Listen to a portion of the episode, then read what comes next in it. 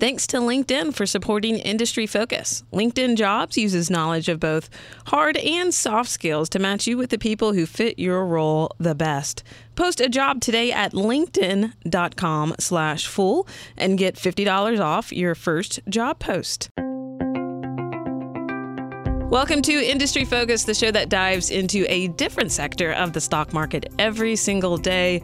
Today is Tuesday, July the 23rd, and we're talking consumer goods. I'm your host, Shannon Jones, and I am joined via Skype by foolish contributor, really full of all things, Dan Kline. Dan, so glad to be back in the studio with you, especially for today's topic. Uh, very happy to be virtually here. Wish I was there, but uh, happy to be here nonetheless. Here in spirit, and I can hear your voice, and that's all that really matters, Dan.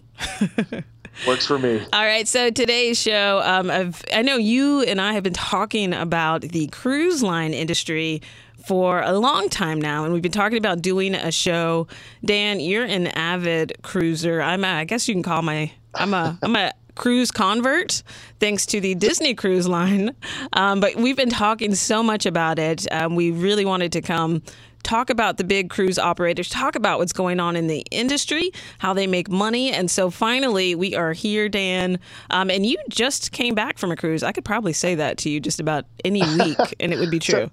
so, so I had never done a cruise until about uh, a year ago, December. I sort of begrudgingly went on a family cruise and it was fun. It was on kind of a, a, a lower end ship, it, but I sort of liked the experience. So my son and I did it again, and then I tried a different cruise line and realized, ooh, there's like sort of some more. And when I say adult, I don't mean adult in the the R-rated sense. I mean like more more music, more grown-up related things.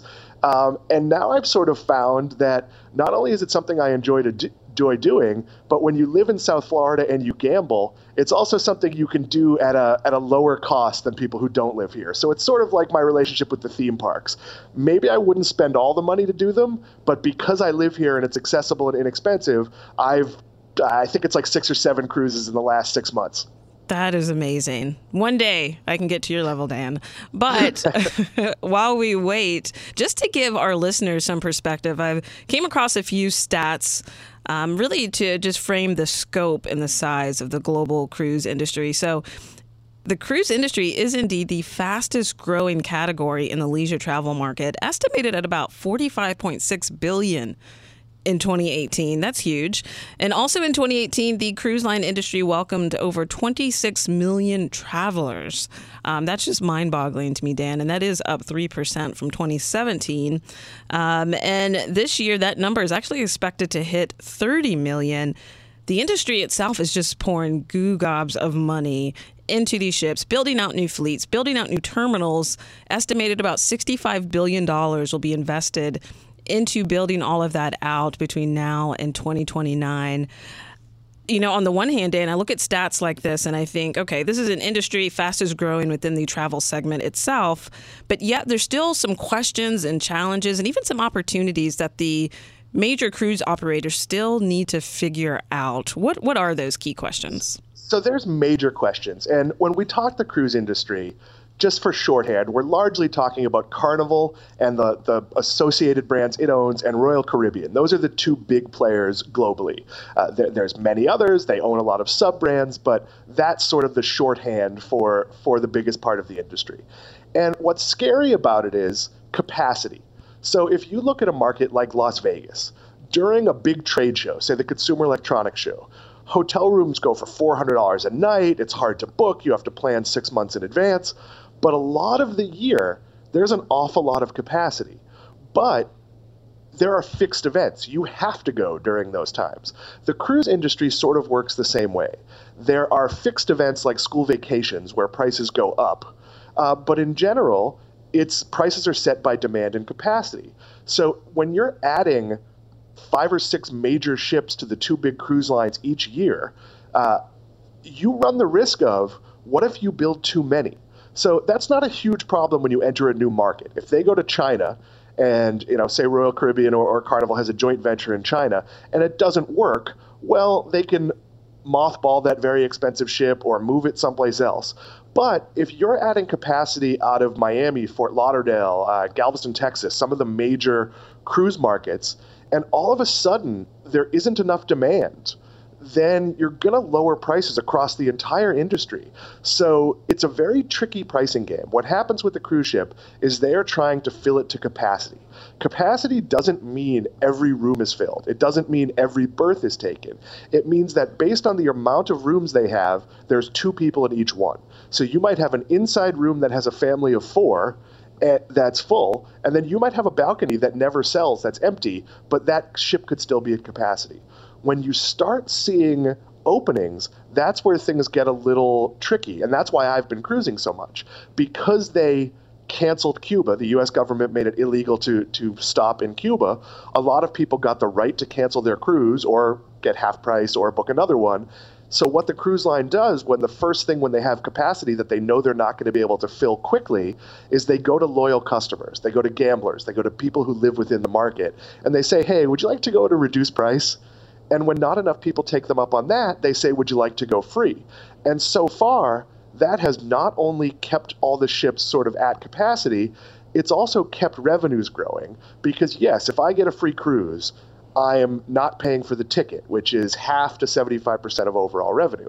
But what I am paying for is maybe I eat at a specialty restaurant, maybe I gamble and lose some money, maybe I buy a t shirt or a watch, or who knows what. I've never bought a t shirt or a watch. So it's a very complicated picture that's kind of a house of cards in some way. Yeah. And so capacity, demand, that is certainly something to watch over the long term. You mentioned Cuba. Um, and I think for all the major cruise lines, they all had some exposure to Cuba. I think all in all, because of the U.S. sanctions that were tightened um, in reference to communist Cuba, about 800,000 bookings were affected um, as a result of that ban that came in June. Uh, for something like this, I feel like this is more of a short term headwind because a lot of these cruise operators have either been able to cancel or reroute the ships to other places. I think Norwegian probably had the, the biggest exposure, about 3% of their annual capacity was set for Cuba.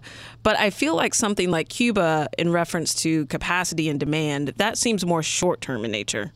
So it is short term, but if you figure that most people are planning on a cruise about a year out, it has kind of a ripple effect. So what happened was once it became no longer legal to go to Cuba, all Royal, Carnival, and Norwegian had boats that they had specifically either purchased or retrofitted, and in some cases purchased back, to go to Cuba, which is a smaller port. So instead of the 5,000 passenger mega ships, think maybe like 1,800, 2,000 passenger smaller ships. So they send you an email that says, hey, we can't go to Cuba and by the way, all of the places you might like to go, well, those are booked up and planned out. So we can't go to our private island. So now we're stopping in Key West and Nassau because Nassau has an endless capacity for cruise ships, it seems. There's always six or seven docked. So passengers in most cases were either able to take a discount, usually half off, or book any other cruise they wanted with a credit for what they've paid. And a lot of those in the short term, six months to nine months, they weren't able to rebook interesting itineraries. I, I, don't mean to diss Nassau, but it's kind of the most pedestrian of cruise line stops. Even the, the private islands only have so much capacity, uh, and Royal Caribbean just redid theirs. So while they could land two ships there, they generally haven't been doing that. So it did create some heartache in passengers, and, and I was on a ship that was supposed to go to Cuba, and people were fairly, you know, humdrum about it because they were on a ship that maybe didn't have all the top amenities and it wasn't going to the place that they wanted to go. But yes, a year from now, they're going to have figured that out. Um, and it is the negative that you're, you're a millennial, or at least closer to a millennial than I am. Cuba was kind of a, a, travel, exotic travel destination, whereas a lot of the cruise stops in the Caribbean and Mexico are more just cruise ports. So it was kind of a hook to bring a new generation in, and I do wonder if that's going to have a long term effect of maybe 2% that would have tried cruising and liked it, maybe they won't. And that's going to create some marketing issues for the cruise lines. And you brought up a good point because another key consideration is that millennial demographic. Uh, in 2019, millennials are actually expected to surpass baby boomers in terms of population uh, 73 million versus 72 million this year. Um, we talk about baby boomer population driving a lot on the industry focused healthcare show. Um, but really, from a cruise line industry, the question is how can they attract and continue to build that loyalty among millennials. Cruising historically has been thought of as something for an older population or, you know, with family with kids. It's really about how do they attract millennials. So, what do you see and how are they addressing this particular issue? So it's a challenge. Uh, on one hand, Royal and Carnival are very much party lines. You know that, that you see your families, you see your older people, but it's a it's a festive atmosphere. There's a lot of drinking going on you don't see a ton of millennials, and, and again, I'm speaking anecdotally from having been on a bunch of cruises across both of those lines. You don't see a lot of millennials that aren't there with their kids, and I could see the price of it having some appeal. You can you can have a, a fairly all-inclusive vacation at a relatively low price compared to say, you know, a, a city trip or a theme park trip, but in many cases, you're not getting sort of that adventure destination. Like if you land in Cozumel, maybe you're taking an excursion to a beach or walking around some shops. You're not really getting an experience of being in Mexico. Like my son and I are stopping uh, in November at the, the Royal Caribbean private island in Haiti. And yes, technically it's Haiti, and you could say you've been to Haiti, but all you've seen is a walled off part of Haiti. And I think to attract the millennials, and I've talked a, lot about this with uh, with Dylan Lewis uh, uh outside of industry focus is that you're going to need to have destinations where they go interesting places and maybe stay overnight. So you can you can go hiking you can experience the culture you can do a little more than sort of browse duty free shops and, and go to a water park. So it's going to need to be some fundamental changes and you are starting to see some of the amenities on the ships be a little more appealing to people with younger kids or millennials. Like there, you know, th- there's laser tag on ships now. There's aqua theaters where people are are doing elaborate productions. You can ice skate. There's robot bars, like all, all sorts of stuff that maybe tries to break the stuffiness. I'll say Royal and Carnival have both very much relaxed the dress code. Uh, the old days of having to dress up, like pretty much you could wear what I'm wearing now any night on a Royal or a Carnival ship. And you might see someone next to you wearing black tie, but you might also see someone wearing flip flops and a tank top. So there are subtle changes, but I do worry about whether the overall concept appeals to younger travelers, at least until they have kids. I totally agree. For millennials, they're looking for more authentic experiences. Millennial generation tends to be much more price sensitive as well. And ultimately, they want unique and relevant um, onboard activities as well. So I think this is a tougher demographic to, to target, but um, I do like to see where Royal Caribbean is going with that. Let's also talk about the final key consideration, and that is, of course, as always, related to fuel prices. How is uh, that impacting the, the cruise line now, and especially heading into next year, too? So, in a broad sense, for the first six months of the year, Carnival and Royal have both had stupendous quarters. Numbers are up, but profitability hasn't necessarily held up, and that's due to fuel prices. So the industry is very sensitive and there's not that much you could do. I mean, they're, they're, they're modernizing, they're, you know, they're adding, you know, technology that improves uh, fuel efficiency, but it's not like you can have an electric cruise ship. There's just a simple, or maybe you can someday, but you can't right now. So the industry is very sensitive to that, and they do hedge fuel prices uh, six months, a year out. I'm not sure the exact number. But if we saw, you know, fuel spike 25, 30 percent, it's unlikely they're going to be able to raise prices comparably because the cruise industry is fighting against resort vacations, Vegas vacations, beach vacations, all the other options where, yes, an airline ticket might go up, but in most cases, if you're taking a cruise, you're doubly exposed to fuel prices. Not in my case, because I can drive to the cruise terminal, but if you have to take a plane, which your air ticket goes up because prices have gone up for fuel, and then getting a cruise. So the cruise line has much less pricing power than the airline does. And also, beginning in January of 2020, the International Maritime Organization, or the IMO, uh, they're actually set to enforce new emission standards designed specifically to curb pollution produced by so many of these massive cruise liners. Basically, this will force these cruise operators and even ocean freight companies to switch from this high sulfur sludge like fuel pretty much what's at the bottom of the barrel um, to more refined, lower sulfur diesel fuel. Um, so I, it'll be interesting to see heading into 2020. Um, just in terms of the pricing issues, will they start to? Will they have to start raising prices? And if so, will that price a lot of these consumers, especially millennials who are more price sensitive, out of the market? We'll have to wait and see on that one. But that's something else I think to keep in mind there as well. So I think you can somewhat have your cake and eat it too, because there are certain times of year, um, any of the school vacations, any of the the holidays where kids are off, where yes, you're competing with other kinds of vacations, but everything is expensive. So I think you can inch prices up during in demand times and actually lower prices during some of the lesser demand times, like September because of hurricane season and because school is in session is not as heavily in demand. So I'm getting amazing offers, everything from free for short trips to very low cost for longer trips. And in that case, they're not really hurting themselves by offering a little bit of a deal overall as long as they can sort of make that up during the busy times. So it's a it's a very tough market to price as a consumer and as an investor you know you really have to keep an eye on what the promotions are. It's also very tricky you know there's a lot of buy one get one kind of deals where you have to really do math. It's one of the few areas of travel where i tell people maybe you want to go through a travel agent um, because it is hard to navigate and that's intentional deception. Uh, deception is such a lousy word but intentional confusion of the market in order to get the most out of every person Fair enough there, Dan. All right. On the other side of the break, we're going to see how the biggest two cruise operators are faring. But first, a quick word from our friends at LinkedIn. As a hiring manager, I can tell you hiring isn't as simple as putting an ad in the paper or posting to a job board. When you're juggling hiring with everything it takes to grow your business, it's important that you reach the right candidates at the right time, and that's where LinkedIn comes in.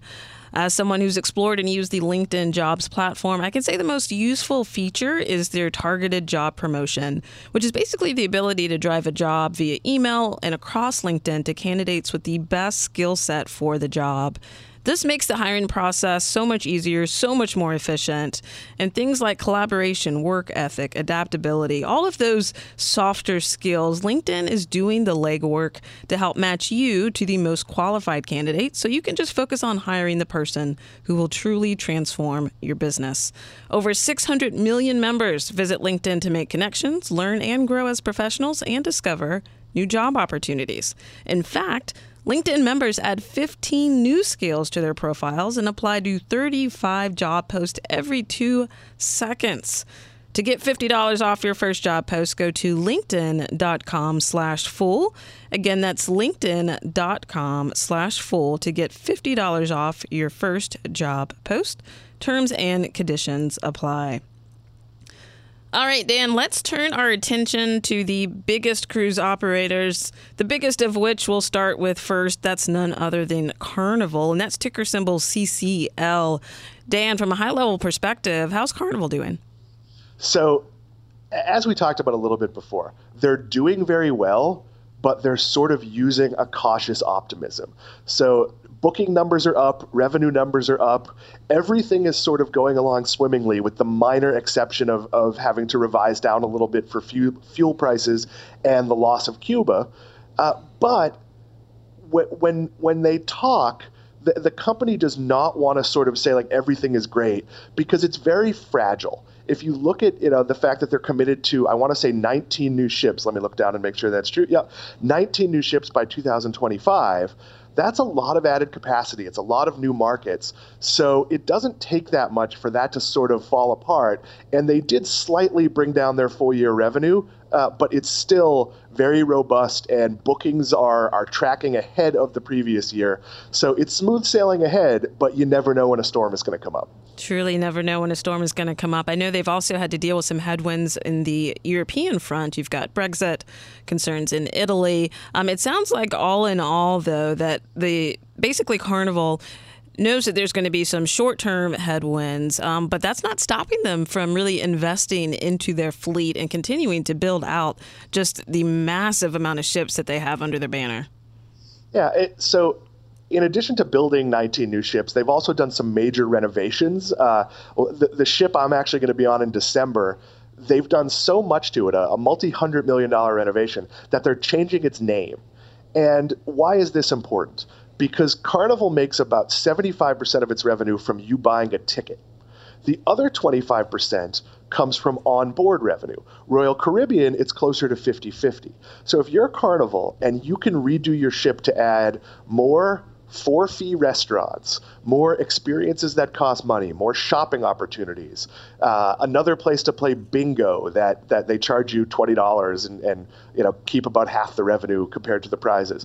The more they can add that's going to entice you to spend money uh, and they're also adding free venues as well and, and experiences uh, that don't cost money. But the more they can get you to spend, they can keep the same amount of passengers and up their profit. You know, I, I don't know what the profit is when you buy a $7 Starbucks drink on a, on a Royal Caribbean ship, but I'm going to guess it's very, very high uh, compared to just drinking the free coffee that's included. So all of this investment is about generally having the, the the bigger ships that wow people that generally sell for the highest prices because uh, people want to try all the new stuff and targeting certain markets. Uh, some of the European ports cannot take a 6,000 person megaship, so you need a 2,200 person capacity ship that still has a lot of the bells and whistles and ways to make revenue. And that's sort of how Carnival and to, to a similar extent uh, Royal Caribbean are engineering their fleets. It's a huge investment, and it's it's kind of that Amazon model where it pushes off some of their profits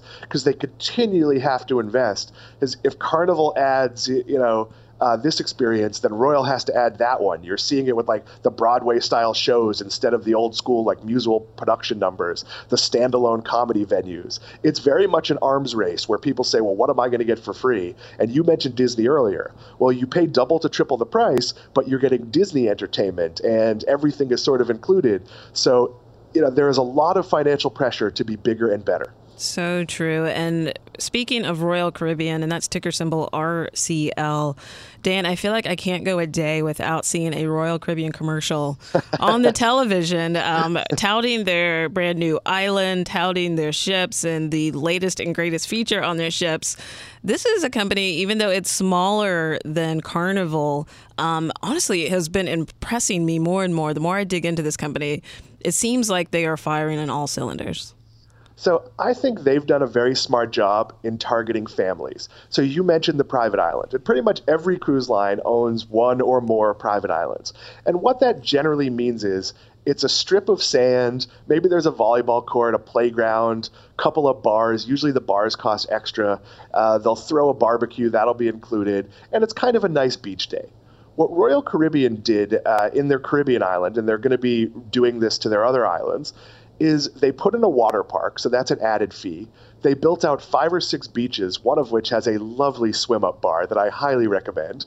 They put in the biggest pool in the Caribbean, and they added all sorts of included uh, bars and restaurants.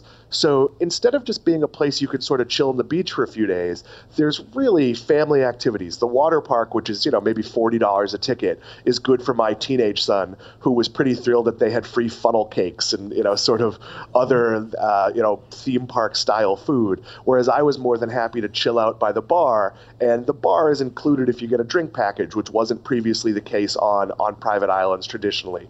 So they've really made a move to make it a real value to families. Instead of a day day where it's like, okay, I can get the kids to the beach for 90 minutes, but they're not going to be that interested. You can really get off. And you're starting to see that on the ship. The teen areas are being amplified. They're making it more fun for the whole family because the last thing they want you to do is be in your cabin because the cabins are very, very small. Think about 180 square feet uh, would be considered a large inside cabin. So if you're a family of four, that's very tight. But if they can entice the teenagers to be in the teen club and the seven year old is in the seven year old area and mom and dad are in the, the adults only pool, you know, they've really ramped that up. And Royal, I think, has done a very good job in sort of carving out that fun for the whole family environment. And while while it is a drinking heavy atmosphere, keeping things PG 13. And as a result, all the focus on really the onboard entertainment and even with the private island, bookings um, have hit record levels consistently. Occupancy level ticked up for the third straight year, rising to 109% from 108%. And uh, this has been the case. Dan, can you explain how exactly occupancy rate can be over 100% on cruise lines? Yeah, so we talked about this a little bit earlier, but it's a, sh- a, ship is considered at full occupancy if all the regular rooms let's let's not consider suites because the economics change but every every regular room has two people in it. That means if i'm going alone but you have uh, two people with you together that's four people across two rooms those two rooms are both considered full. So a ship might have a capacity, uh, a maximum occupancy of 4,500, but can actually sail with 5,200 people on it. Well, why would you want more people? Well, more people spend more money, they gamble more, they do, but you can still. If you leave it 100%, and pretty much every cruise ship, aside from some of the ones that were meant for Cuba, is leaving at 100%, you can be at full occupancy. And one of the things both cruise lines do incredibly well is once they have you, they market to you extensively. So on the cruise, there's very heavy incentives to book your next cruise. And you're having fun, maybe you've had a couple of drinks. It's really easy to sit down and put a deposit, so sort of the vacation never ends.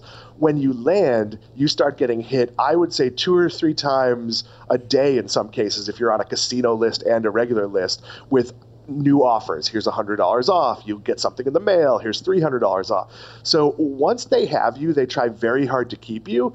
And in theory, that's building sort of an audience, uh, and maybe that will create that next generation of cruisers. You know, if if I take my kid on a cruise and he likes it, maybe when he's 25, him and his buddies will go on a cruise. Though I, I have yet to see that. I don't see a lot of people under 30 not traveling with their parents, with the exception of you do see some bachelorette parties. So true, so true. And, uh, you know, thankfully for the Disney Cruise Line, that's the only one I've been on so far. Um, although I think you are pushing me highly into the direction of Royal Caribbean. So I think that's on my list. But, Dan, if you had to choose between Royal Caribbean and Carnival to close us out, what, what would be your top, both as an investor and as a traveler?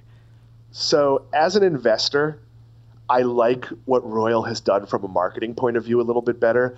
I think they've staked out a very unique uh, place as sort of fun for the whole family, whereas Carnival has just sort of a vague branding. And as a casino patron, Royal paints it as very glitzy, even though they're not. They're ten dollar a hand blackjack tables.